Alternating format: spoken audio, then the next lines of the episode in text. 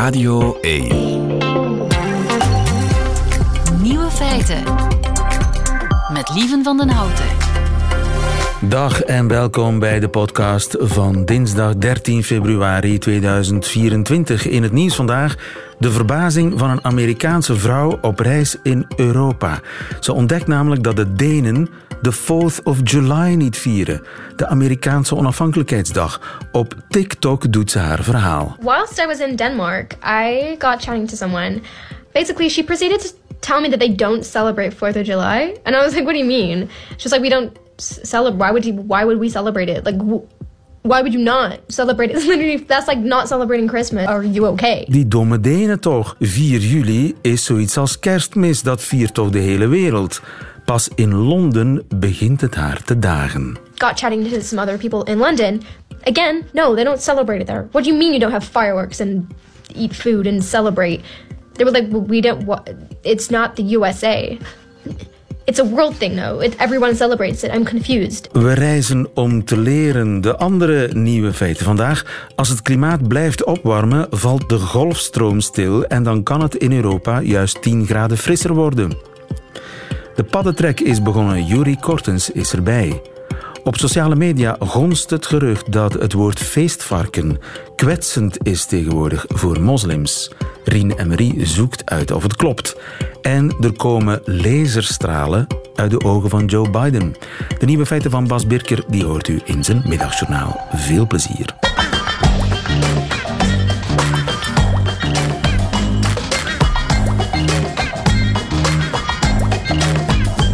Feiten.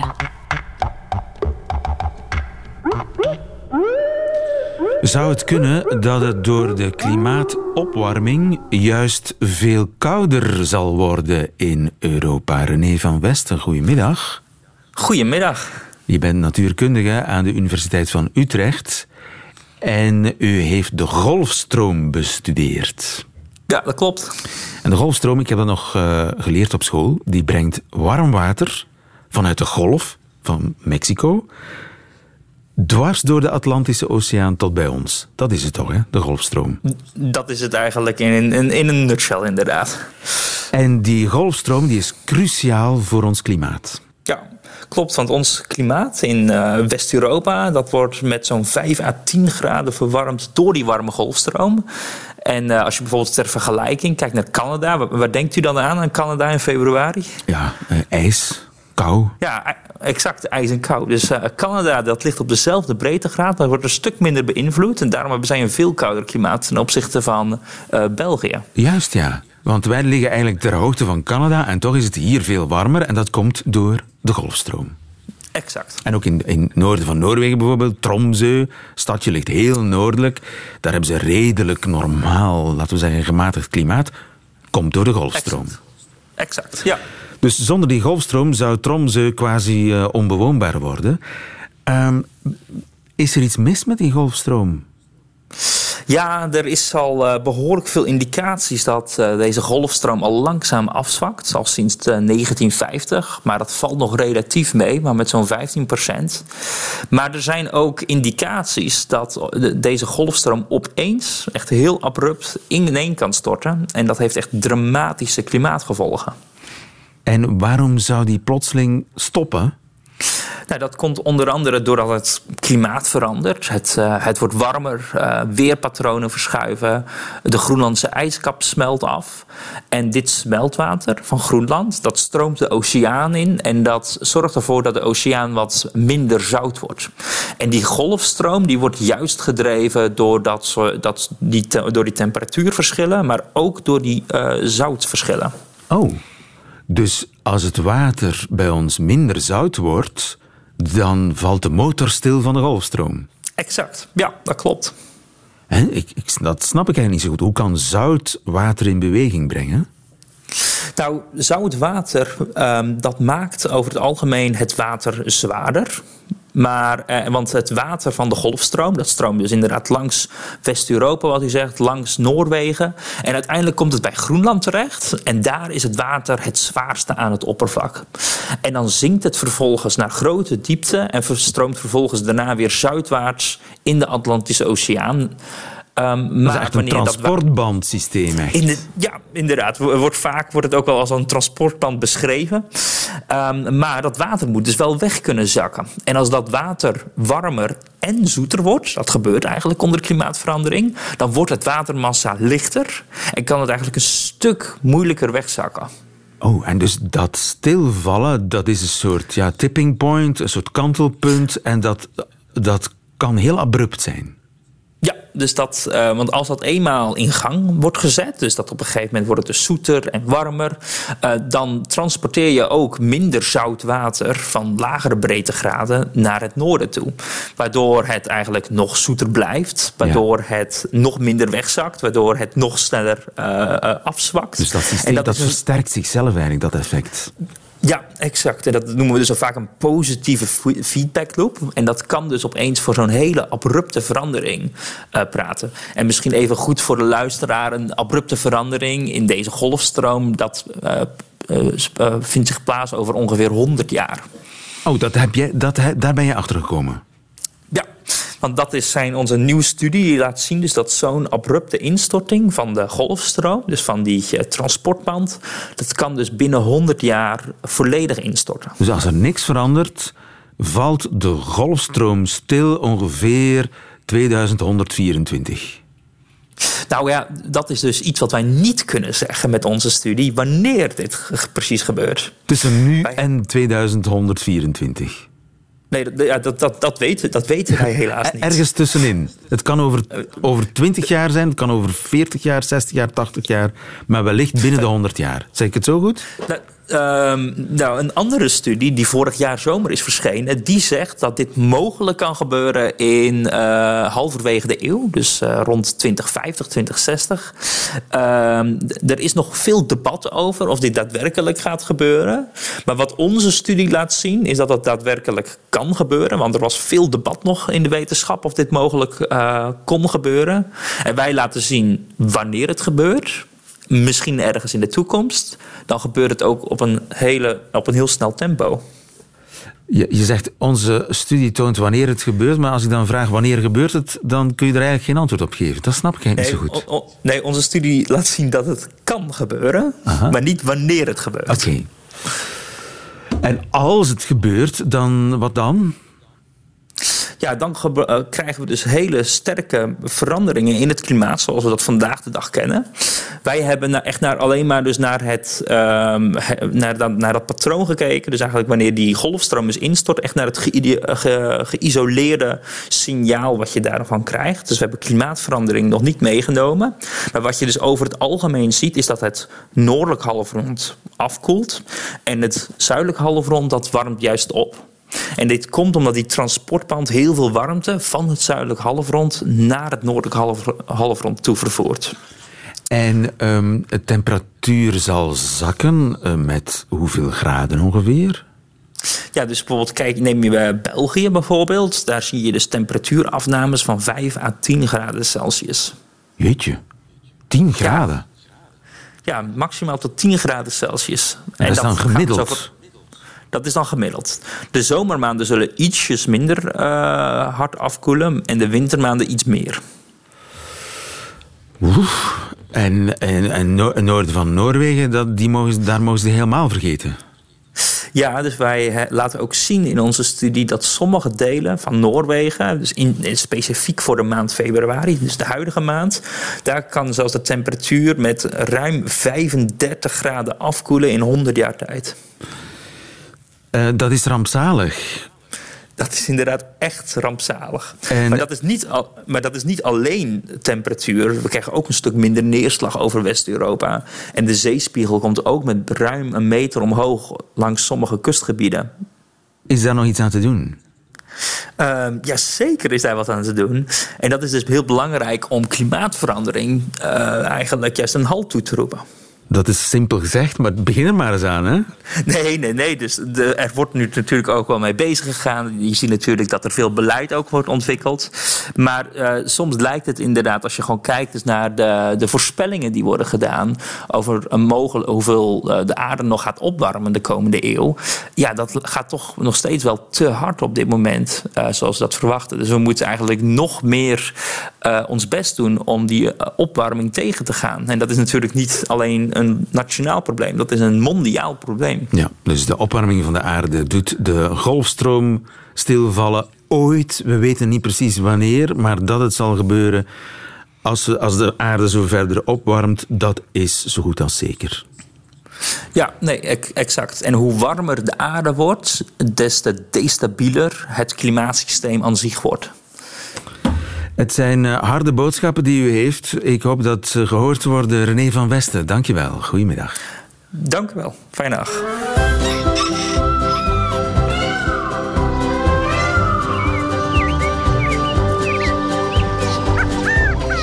Juri Buiten.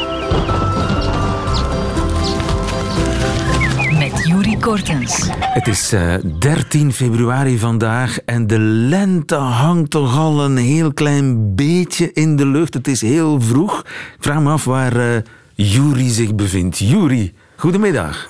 Goedemiddag, lieven. Ja, ik, ik bevind mij op een plekje waar het verkeer wel nog rijdt in Vlaanderen. Uh, op een plekje waar, uh, waar er padden de weg willen oversteken. Uh, en ik ben op zoek naar padden die in emmers gevallen zijn vannacht om uh, dan die over te brengen naar de andere kant wacht van de weg. Even, wacht, er is veel informatie. Er is paddentrek, ja. er is paddentrek mm -hmm. op dit moment?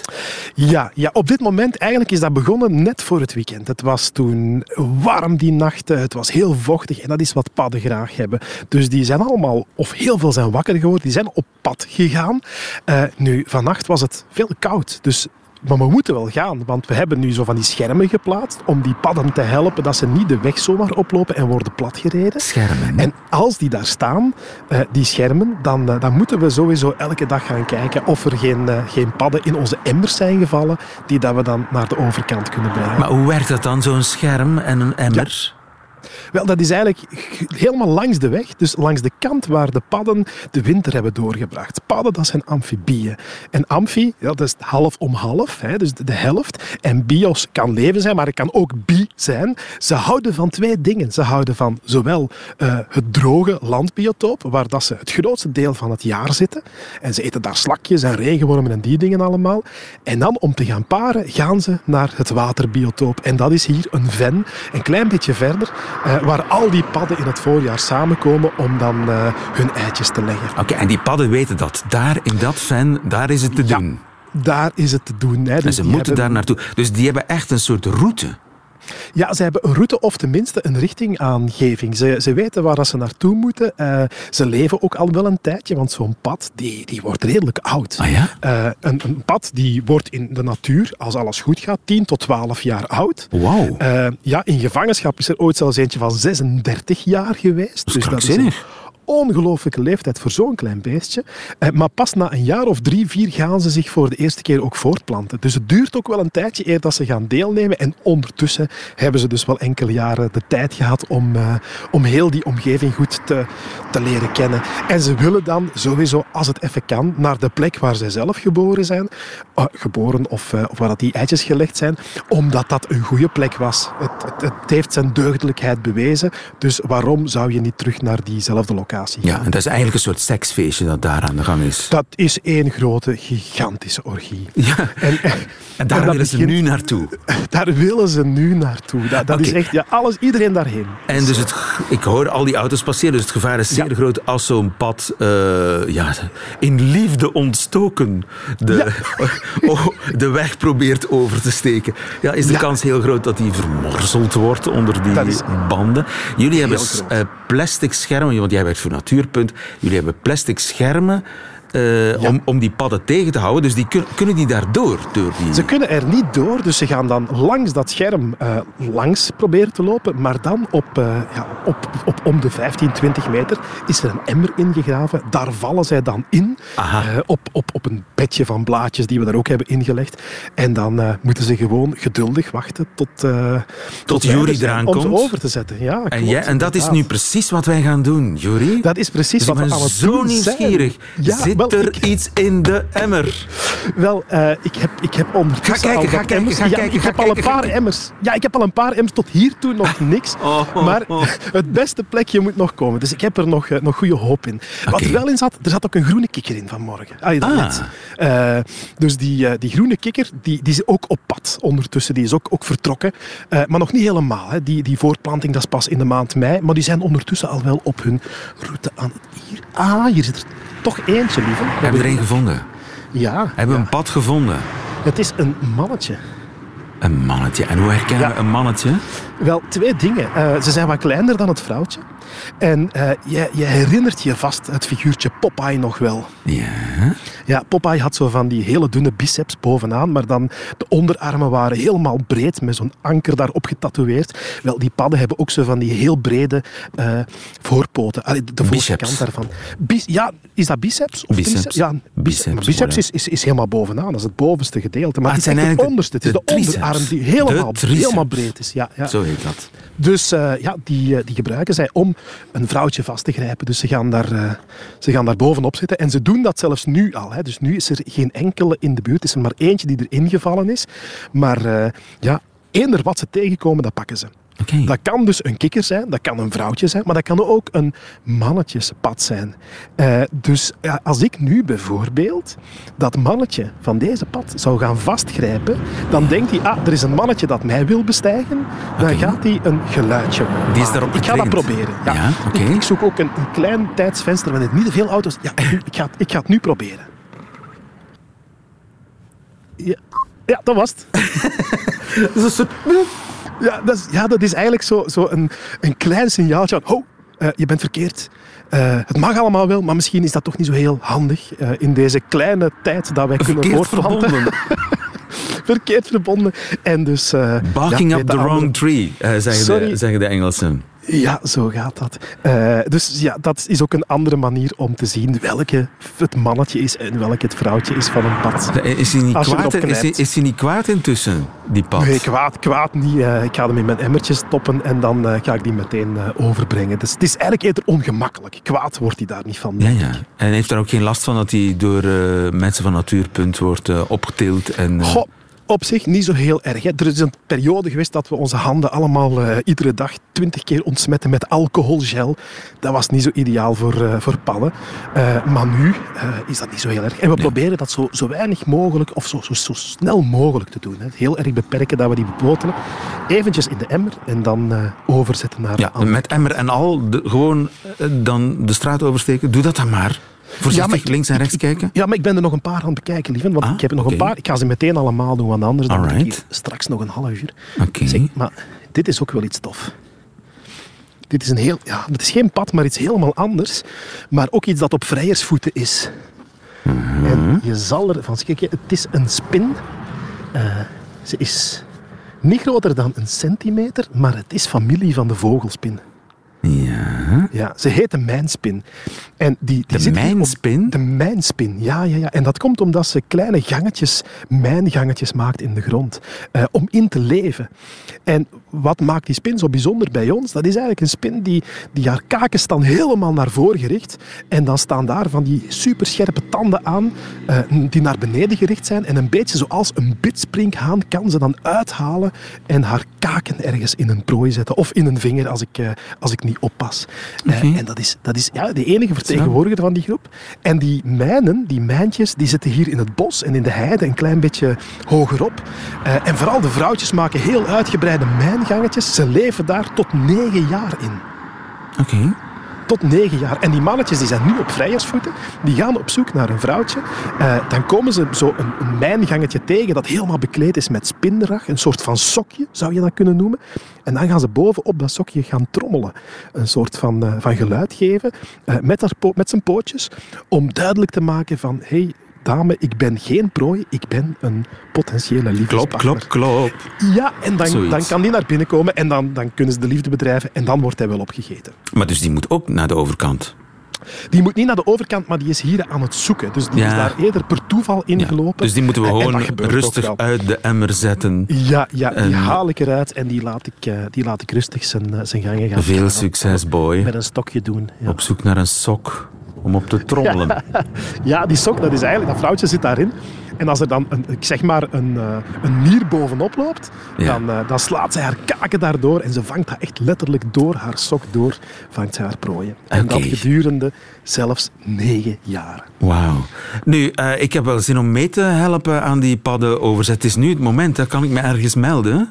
Ja, dat kan zeker. Je kan gewoon eens even kijken op de website van Natuurpunt. En helemaal op die homepagina, daar vind je al, eh, al linken naar, eh, naar de paddenoverzetacties. Dus eh, kan je zeker mee aan de slag gaan. Ik hoor niks aankomen. Je kunt nu oversteken, Juri. Ja, oké, ik ga met, de, met de pad. Ik ga helemaal op. Ik ga, Oh. even, ik ga toch links en rechts kijken, want we horen niks. Maar je moet toch goed kijken. Ja, Zullen we hem Louis noemen? De pad. We gaan hem Louis noemen. goed. Louis, Louis. het is er maar eentje vandaag. De maar, Radio eh, 1 pad ja. van 13 februari. Jongen, geniet ervan. Van doen, eh, wat er allemaal in het fan aan de overkant eh, zal plaatsvinden. We noemen geen details, want er luisteren kinderen. Juri, Juri Kortens, dankjewel en tot volgende week. Tot volgende week. Nieuwe feiten. Radio 1. Is het woord feestvarken kwetsend voor moslims en wil ene Yusuf dat woord laten verbieden?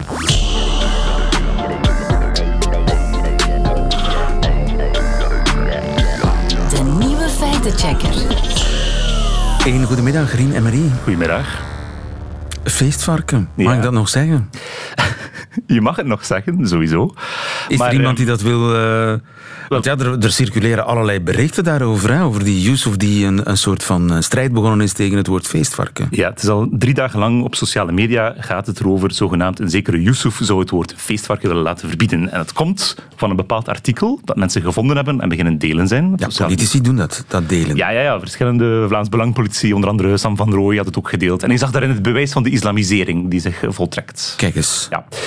Ehm, als je klikte op dat artikel, dat stond op een website die heette De Gulden Courant. Die zich voordoet als een nieuwswebsite. En het artikel was opgebouwd als volgt. Eh, veel mensen voelen zich de hele tijd gekwetst en zijn woke en zo verder. Eh, en nu was er ook een zekere Yusuf, beweren ze, op het, op het berichtenforum Reddit. Die daar zou gezegd hebben van ja, ik, ik voel me gekwetst door het feestvarken. Als iemand dat zegt, volgens onze religie is dat verboden. Onreine dieren. eh, het is tijd dat mensen respect tonen en zo verder. Met lange citaten. Ehm, ik vond dat een beetje verdacht. Dus ik ben gaan onderzoeken wat klopt er van dit verhaal. Als je dat begon te googlen, vond je verschillende andere websites, Nederlandse websites, dagelijksefeiten.nl, dagelijksnieuws.nl en allemaal andere ja, nieuwsachtige sites die dat, datzelfde bericht brachten. Geen enkele daarvan vermeldt een link naar dat Reddit-forum waar die ene Yusuf dat zou gezegd hebben.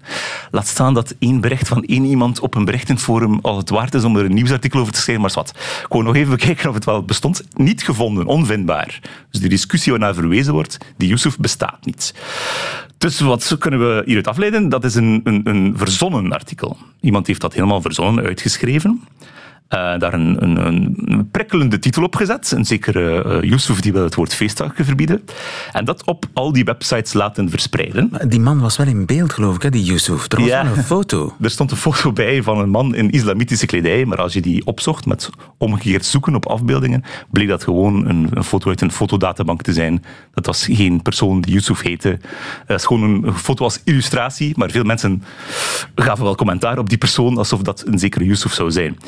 Het- Hetzelfde trouwens ging het over de auteurs van die artikels. Op die website stond telkens een auteur vermeld. Dit- op de Gulden Courant was dit artikel zogenaamd geschreven door Elise de Graaf. Die stond daarop met een auteurstaak. Die schreef blijkbaar alle artikels op die website. En die heeft ook een foto met haar, met haar gezicht op. Als je die foto googelt, blijkt die ook uit een, gewoon uit de fotodatabank te komen. Elise de Graaf bestaat ook niet.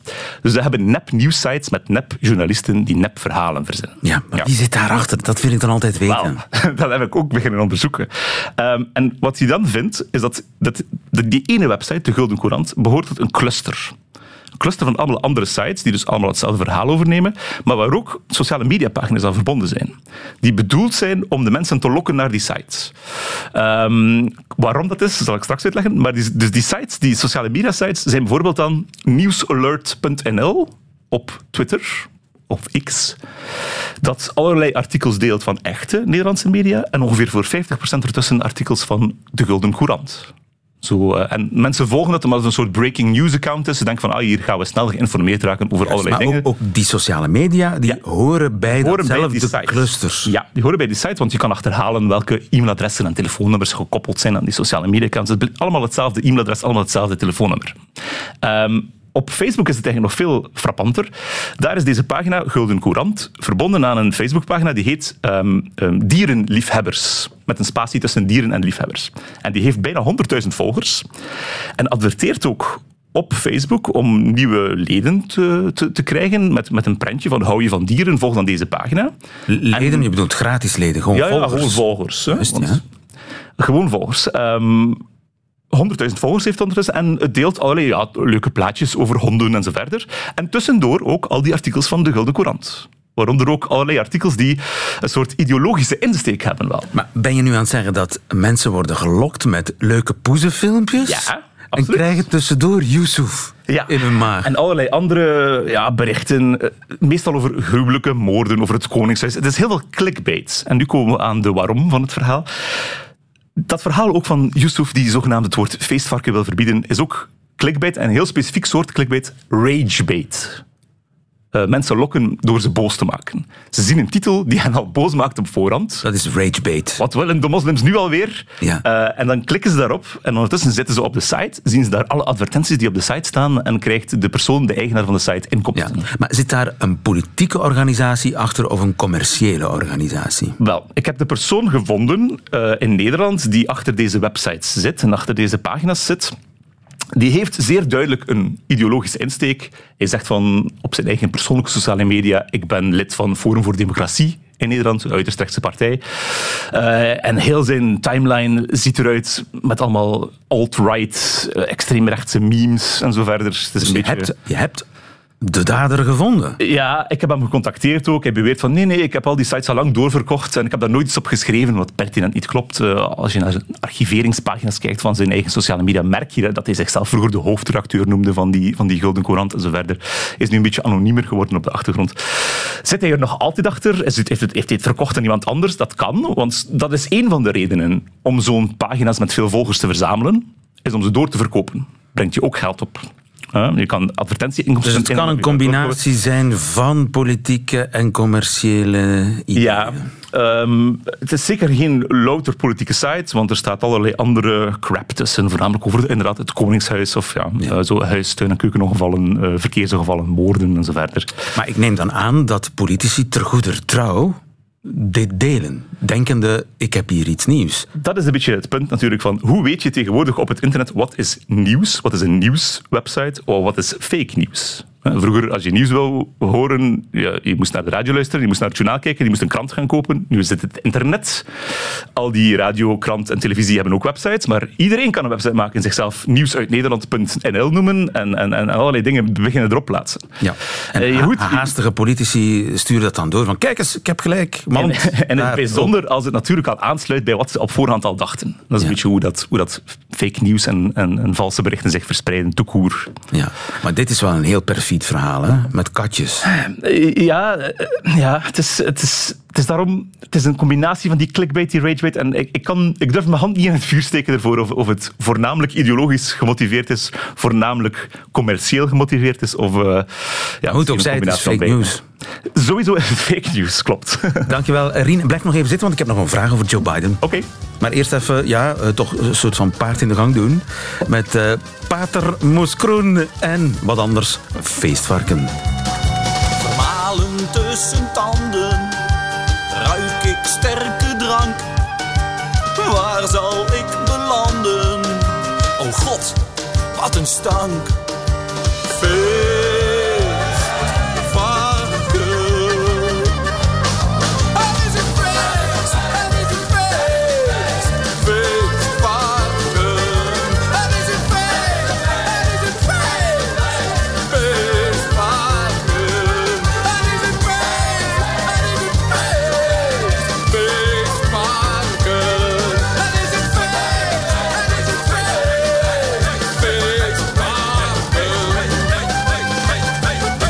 Feestvarken in de gang. Pater Moes Kroen, eh, Rien en Marie, jij bent blijven zitten. En Ja. dat is maar goed ook, want ik heb nog een prangende vraag.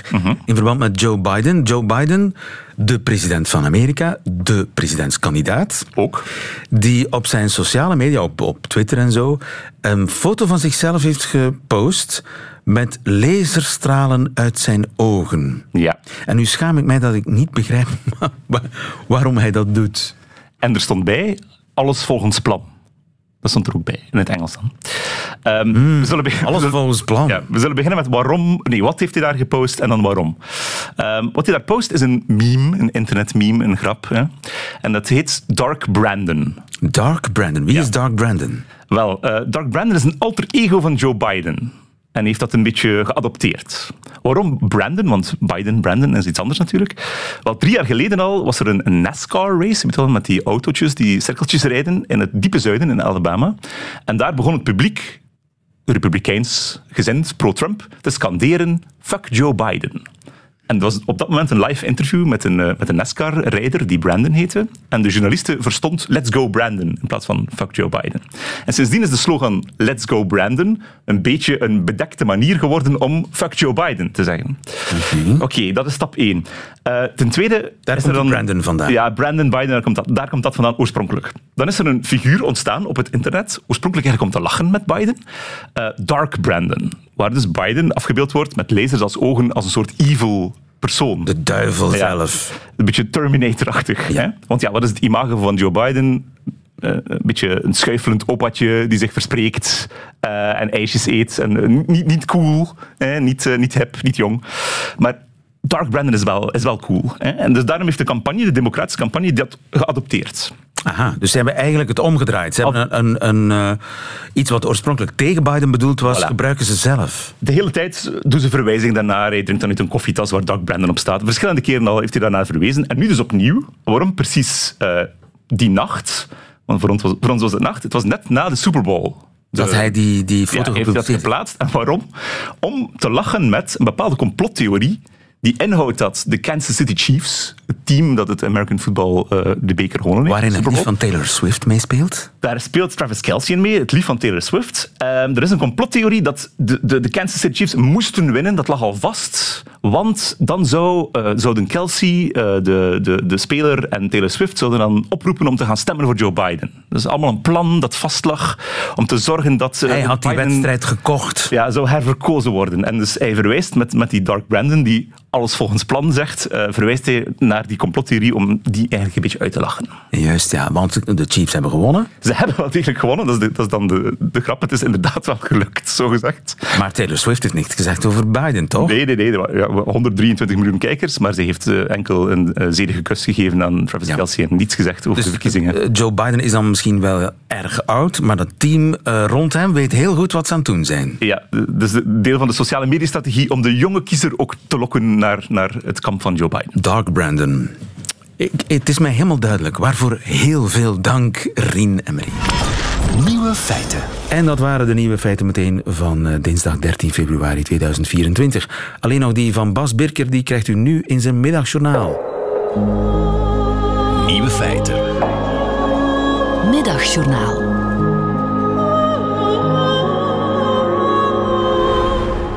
Liefste landgenoten. C4 voor de mier. Aan de protesterende boer is geen groot stekstichter verloren gegaan. Allee, het is duidelijk dat wel, maar echt lekker rijmen doet het niet en bovendien klopt het niet.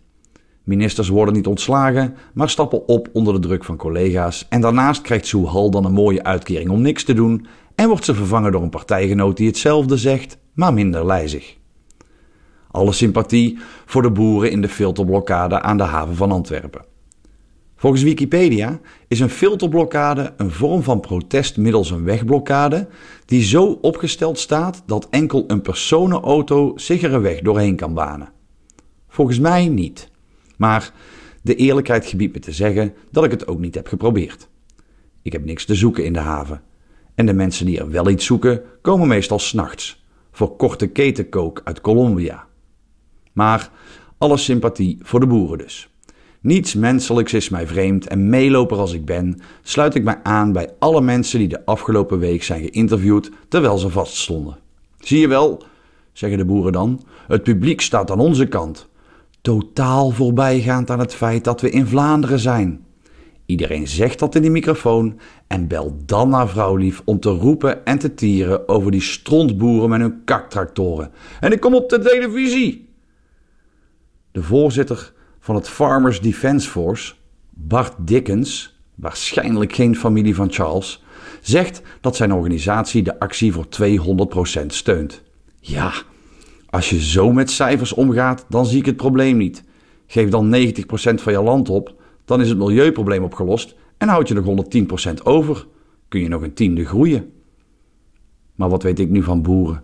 Hun problemen en wetgeving die ze in het nauw drijft. Inderdaad, te weinig.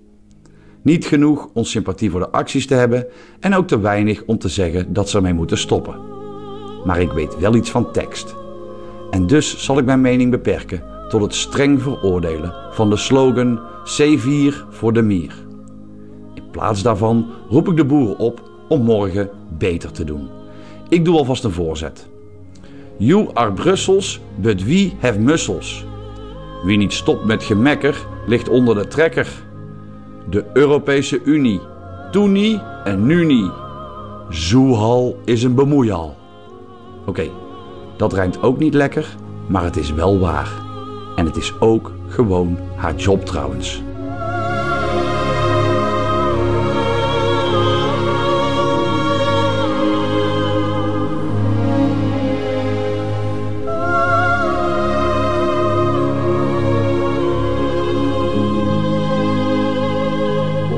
Gratis advies van Bas Birker, waarvoor dank. Einde van deze podcast.